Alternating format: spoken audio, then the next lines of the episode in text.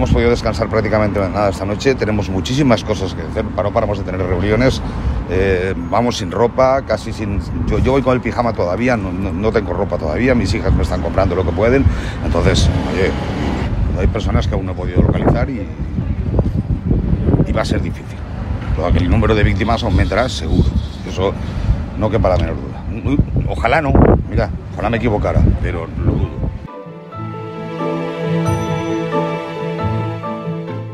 Él es José Luis Masgrau, uno de los propietarios del bloque del incendio de Valencia, que se ha quedado sin casa, sin hogar. Lo peor, como él dice, no son los daños materiales, que también, sino el número de víctimas que, por desgracia, va aumentando con el paso de las horas. Este trágico incendio no solo ha consternado a Valencia o a la comunidad valenciana, sino que también ha conmocionado a toda España, a todas las personas que lo han podido ver y sentir en primera persona. Una falla puesta más en prender fuego que el edificio. A ver quién tiene la culpa de esto. A mí me, era, se me asemejaba como si fuese el, coloso en llamas, igual, igual. Era eh, gente llorando, gente chillando, gente mascotas, gente, o sea, fue horroroso, de verdad, muy horroroso. Como decimos, el fuego ha dejado sin casa a muchas familias que ahora se han quedado sin nada absolutamente, que tienen que empezar sus vidas de cero. Otros, lamentablemente, han perdido su vida en este trágico incendio. Un incendio que de momento es el peor de toda la historia de Valencia. Hay casi 500 personas afectadas. Eso sí, ha habido una oleada de solidaridad enorme, no solo de los vecinos más cercanos, sino de toda la comunidad valenciana, de toda la ciudad y de todos los españoles. En esa ola de solidaridad ha estado presente nuestro compañero del debate en Valencia, Carlos Latorre. Carlos, ¿cómo se está viviendo la situación allí? Creo que el mayor sentimiento que yo he visto es el de desolación. Eh, había vecinos, había testigos y había valencianos que aunque vivieran fuera de la zona del barrio de Campanar, que es donde se incendió el edificio, estaban llorando, estaban tristes, estaban desolados. Por tanto, yo creo que más que un incendio en un barrio, creo que ha sido un incendio en toda Valencia. Eh, por lo que hemos visto en el hotel donde están esos afectados, ¿no? que ayer perdieron sus pisos, eh, hay una ola de, de solidaridad material que viene de Valencia, Castellón y de Alicante, pero yo lo haría hasta más amplio, porque al final lo que esta gente quiere es empatía. O sea, está muy bien lo de las mantas y lo agradecen entre 0 y 10, 10.000. Pero esa solidaridad, esa empatía que va por todas las regiones, desde Murcia o Cataluña-La Mancha hasta Galicia o Canarias, creo que a ellos es lo que más pues les reconforta, que es lo único que ellos pueden tener. Pero ahora mismo también hay muchas preguntas y muy pocas respuestas. Lo que se sabe es que en menos de una hora este edificio de 14 plantas y 138 viviendas se consumió por completo por el fuego, un fuego que se propagó a una velocidad galopante, muy rápido, algo que es inusual. La pregunta es, ¿por qué pasó esto? ¿Por qué el fuego se propagó tan rápido de una planta a otra? Hablamos con Lucía Menéndez, ella es la perito que ha realizado una primera inspección ocular al edificio.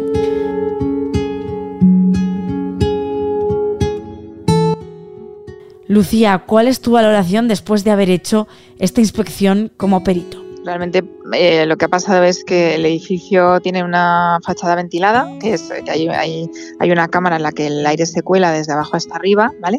Para, para, poder refrescar el edificio. Es un sistema como bioclimático y lo que hace es que toda la fachada eh, por este sistema se ventila. ¿Qué pasa? Que como tiene la fachada, tiene estos paneles que son de aluminio y el aislante, eh, y al haberse prendido el, el, origen del siniestro ha sido, se ha prendido un toldo de la planta 7, ese toldo se ha incendiado, ha prendido el resto de toldos porque había una capa, hay una primera capa de toldos, ¿vale? Toda esa fachada tenía toldos abiertos y, se ha trasladado a quemar la fachada. el aire que pasa por la fachada ventilada desde abajo, como había tantísimo aire, ¿vale? En el día de ayer y hoy también había mucho aire, se multiplica por 5 por el efecto Venturi eh, y chimenea y ha hecho que sea súper, súper eh, agresivo el incendio. Todo esto en vertical, pero luego en horizontal ha pasado lo siguiente.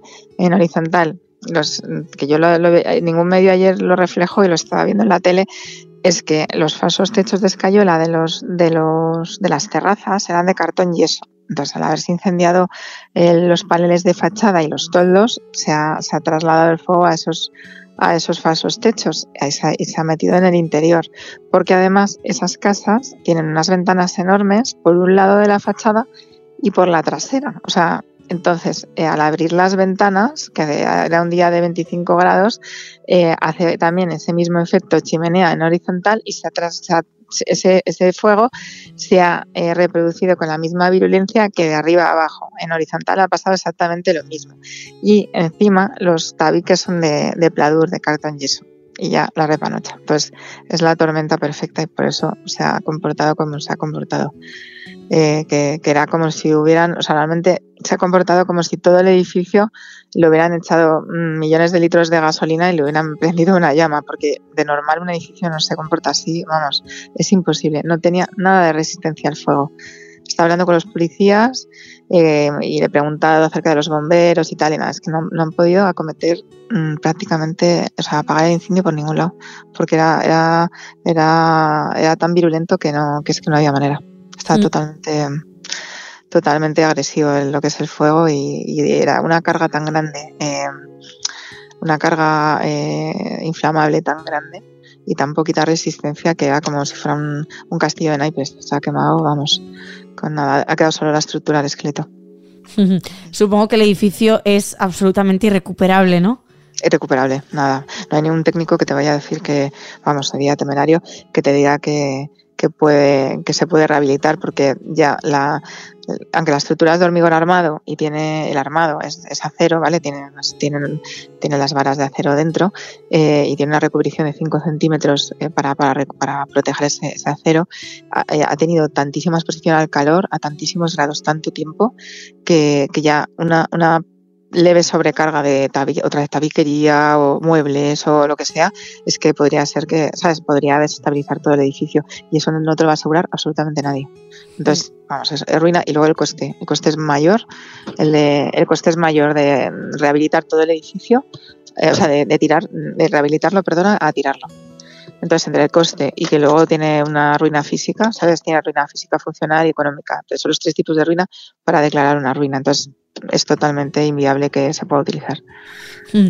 Eh, Lucía, ¿cómo es posible que todas estas, no, esta combinación de materiales, de disposición, eh, sea posible en un edificio que es pues, relativamente mm, nuevo?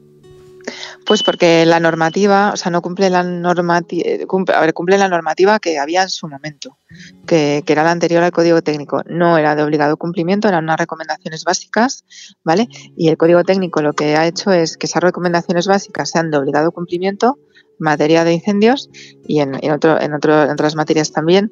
Y, y, lo que ha hecho es que ha reforzado el tema de la sectorización. O sea, ese sistema que yo te he explicado no estaba sectorizado y ahora todos los edificios, ya sea públicos o privados, tienen una sectorización tanto en fachada como, como en la configuración del edificio y lo que hace es que si se había localizado el, el fuego en la planta séptima, eh, ese, fuego, si hubiera estado sectorizado, se hubiera mantenido solo en la planta séptima y los, y los bomberos eh, podrían haber apagado ese fuego que estaba localizado en la planta séptima. ¿Qué pasa? Que se ha propagado en vertical y horizontal de una manera brutal, no estaba sectorizado y además eh, de no estar sectorizado, el tema de la fachada ventilada ha hecho que se multiplique por 5 la fuerza del fuego porque ese viento se ha canalizado y, ha hecho que, como en una chimenea, pues le, ¿sabes? le insuflas aire para que para avivarlo, pues, pues esto ha multiplicado por 5 la fuerza, la fuerza del fuego y el incendio. Entonces, pues cumplía la normativa de su momento, pero, eh, pero bueno, pues se ha juntado eh, un sistema constructivo con unos materiales que, que son altamente inflamables y que no estaba sectorizado y no era obligatorio.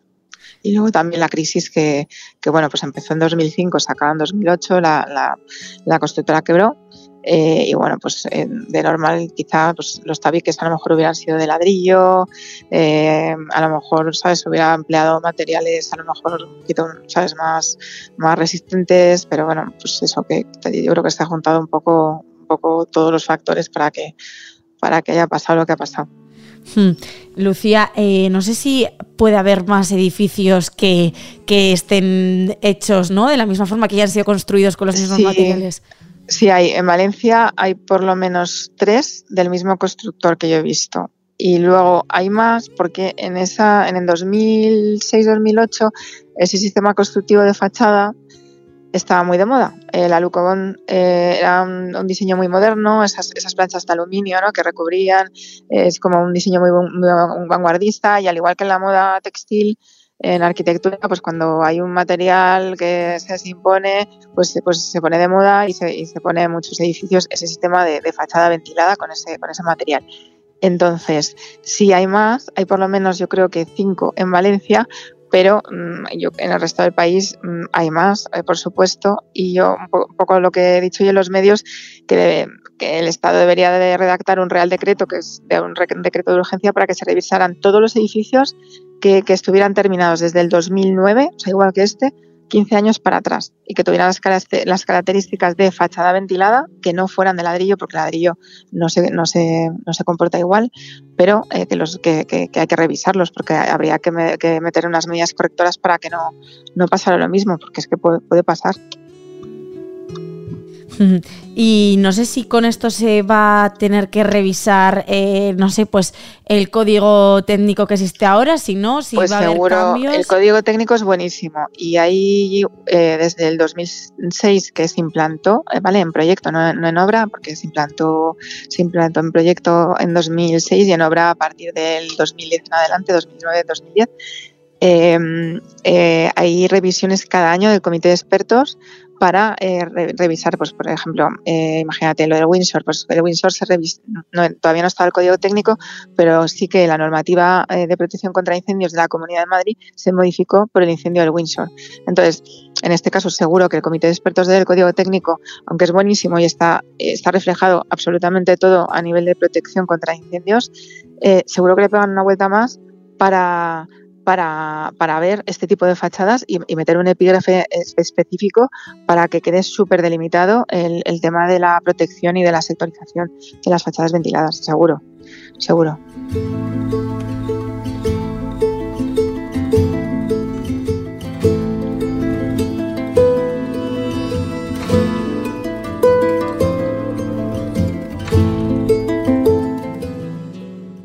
Una de las grandes incógnitas ahora mismo es de qué tipo de materiales estaba hecho este edificio para que se propagase tan deprisa. De hecho, hay polémica que ha surgido cuando algunos medios han empezado a publicar que el edificio estaba revestido con lana de roca, un material que no es inflamable y no con poliuretano, como se apuntaba al principio. Sin embargo, Iván Cabrera y Fausto, director de la Escuela Técnica Superior de Arquitectura de la UPV, sostiene que es imposible que estuviese revestido con lana de roca. Eh, bueno, se hablaba ayer del poliuretano y ahora parece que el revestimiento es de lana de roca. Eh, no, eso es imposible. Eso es imposible, es que lo he leído. Vamos a ver, la lana de roca tiene una clasificación M1 y la lana de roca no es combustible. Es decir, las llamadas de ayer son de un polietileno, poliestireno, poliuretano, pero es, la lana de roca no arde. Por lo tanto, eso se, eh, se descarta. Eso, queda descartado. ¿Qué barajáis vosotros, o sea, como arquitecto en Valencia, en la Escuela de Valencia de Arquitectura, no sé em, qué tipo de materiales creéis que eh, podrían estar en la fachada y por qué prendieron tan rápido. Nosotros estamos convencidos de que la era una fachada ventilada donde el aislante térmico eh, estaba aplicado sobre la hoja interior sin proteger. es, decir, vamos a ver, eh, cuando tú tienes una fachada ventilada, el aislante térmico lo puedes colocar como planchas y luego sencillamente pasar una, otra capa exterior o puedes colocarlo dentro de sándwiches de aluminio. La manera en la que ardió esta fachada, el aislante térmico estaba, estaba, estaba al aire dentro de la cámara ventilada, porque de la manera en la que ardía y a la velocidad a la que ardía por el efecto chimenea, es imposible que estuviese eh, dentro de sándwiches de aluminio. El material no te, lo, no te lo sabría decir, pero por la velocidad de propagación, eh, ya te digo que polietileno, poliestireno o poliuretano. Eh, por el color del humo, por la velocidad a la que ardía. También es verdad que ayer en Valencia hacía un viento de sur muy cálido, muy seco y muy fuerte y muy variable y el edificio se convirtió en un soplete. Mm. En, Eh, 20, en, 20, en 20 minutos ardió entero, ¿eh? Claro, eso es lo que sorprende, eh, Iván, que esa velocidad ¿no? de propagación, ¿qué influencia tienen los materiales en contribuir en esa rapidez? mucha, cualquiera de los tres materiales que te he comentado es tremendamente combustible y te puedo asegurar que la lana de roca no es ninguno de ellos. La lana de roca tiene una clasificación M1, es decir, no arde. Es que es un material mineral, ¿cómo va a arder? Y hablando del poliuretano, los otros materiales que has dicho, eh, son Sí. materiales muy inflamables y este tipo de materiales se suelen usar en las Eh, construcciones. Eh, son materiales muy frecuentes, de hecho en todas nuestras casas están, porque son materiales muy baratos y con unas prestaciones de transmitancia térmica muy buena, por tanto muy buenos para aislarnos del calor en verano y del frío en invierno. Lo que sí que es verdad es que la mayoría de construcciones están confinados dentro de cámaras estancas que se detienen de piso a piso. Es decir, una fachada normal está compuesta por dos hojas, una hoja de ladrillo exterior y una hoja de ladrillo hueco interior. Y dentro hay poliuretano o poliestireno. Eh, lo que pasa que es imposible que la llama pueda acceder a él y en caso de que pueda acceder ahí dentro apenas hay aire. El caso de las fachadas ventiladas es radicalmente distinto porque son grandes superficies en la continuidad de todos los pisos. Por tanto, el problema no es tanto el material como la manera en la que se coloca el sistema constructivo. Mm. ¿Y en qué diferencia hay a la hora de colocarlo o de construirlo? Porque eh, entiende que nosotros no, no conocemos muy bien esos detalles técnicos. ¿En qué se diferencia que se pueda frenar más o menos la forma en la que, en la que está colocado? Directamente estos materiales tienen que estar confinados dentro de otros sistemas constructivos o dentro de otras láminas que no ardan. Por ejemplo, vamos a imaginarnos un sándwich de queso, ¿de acuerdo? Imaginemos que el queso es el poliuretano que puede arder. Tú tienes que colocar pan por los dos lados y asegurarte que el queso no sobresale por ninguno de los laterales. Eso te garantizará que en caso de llama nunca va a alcanzar a la capa intermedia. El problema es cuando tú sencillamente colocas eh, un trozo de pan debajo y el queso perfectamente expuesto arriba. En cuanto se acerca una llama, el queso arde. Hmm. Eh, claro, todo esto entonces podría ser que eh, la construcción de este edificio eh, facilitase ¿no? la propagación del fuego tan rápido porque sorprende la velocidad y también que pasase a ese otro edificio que estaba pues al lado. El detalle constructivo eh, corresponde a un proyecto de 2005, era perfectamente legal porque la normativa entonces lo permitía. Lo que está claro es que era desafortunado. Y también tengo que decir que ha habido dos revisiones de la normativa, el Código Técnico de 2005 y la revisión de 2019. Eh, si bien ha limitado el número máximo de altura de un edificio que puede contener este tipo de materiales, lo sigue permitiendo. Por tanto, lamentablemente, además de la normativa, tiene que ser el sentido común del arquitecto o la arquitecta. Hmm. No sé si a la hora de construir un edificio decías que este tipo de materiales es barato y tiene unas buenas prestaciones, eh, pero Sí. ¿hay alguna limitación en el uso de los materiales? No, O sea, del, depende del contexto. Es decir, si tú, por ejemplo, lo quieres colocar como material de fachada, pues la normativa actual te dice que si ocupa más del 10%, pues el- la altura máxima de fachada puede ser de 10 metros o de 18 si tiene unas prestaciones u otras. Pero eh, sigue permitiéndose el uso, a pesar de que son materiales tremendamente combustibles.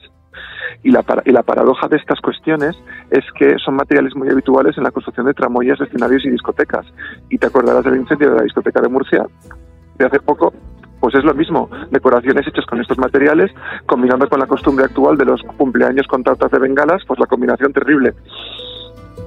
Mm, Claro, es que sorprende bastante eso que se puedan usar este tipo de materiales. No sé si tiene algo que ver con que son eh, materiales eh, que son más ecológicos o que están más eh, concienciados con el medio ambiente o para nada.